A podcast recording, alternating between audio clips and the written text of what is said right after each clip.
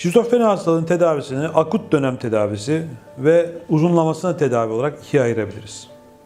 Akut dönem tedavisi dediğimiz şey kişinin alevlenme yaşadığı dönemdir. Yani e, halüsinasyonların, hezeyanların pik yaptığı ve kişinin aşırı sosyal içe çekilme veya aşırı saldırganlık, kendini koruma davranışlar içerisine girdiği, kendisine ve çevresine zarar verme riskinin e, söz konusu olduğu dönemlere biz akut alevlenme dönemleri diyoruz.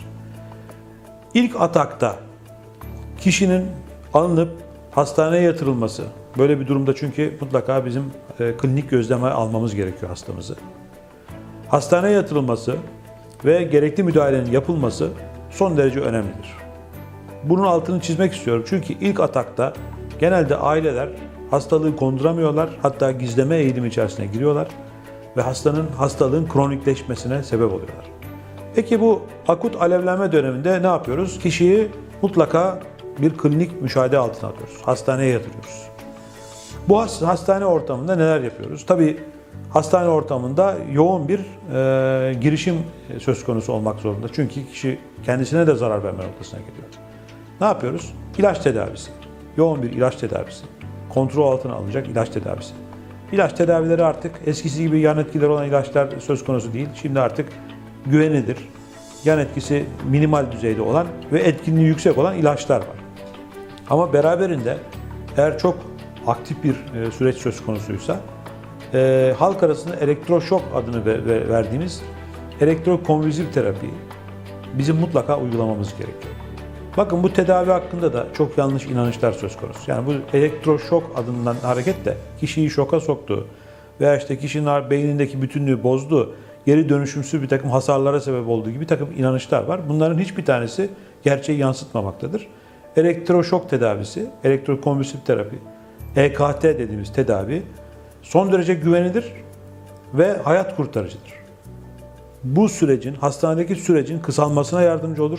Hatta biz hamile kadınlarda ilaç kullanamıyoruz. Bazen elektrokonvülsif terapiyle onların e, depresyondan ve şizofreniden kurtulmalarını sağlayabiliyoruz. Yaşlı insanlarda bile elektrokonvülsif terapi kullanılabiliyor. Bu parantezden e, sonra e, devam etmek gerekirse bu hastane periyodunda hastanın belirtilerinin azalmasını, şiddetinin azalmasını sağlıyoruz.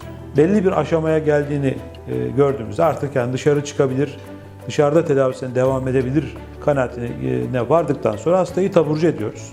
Ancak bu hastane periyodunda bir hekimin yapması gereken çok önemli bir şey var. O da nedir?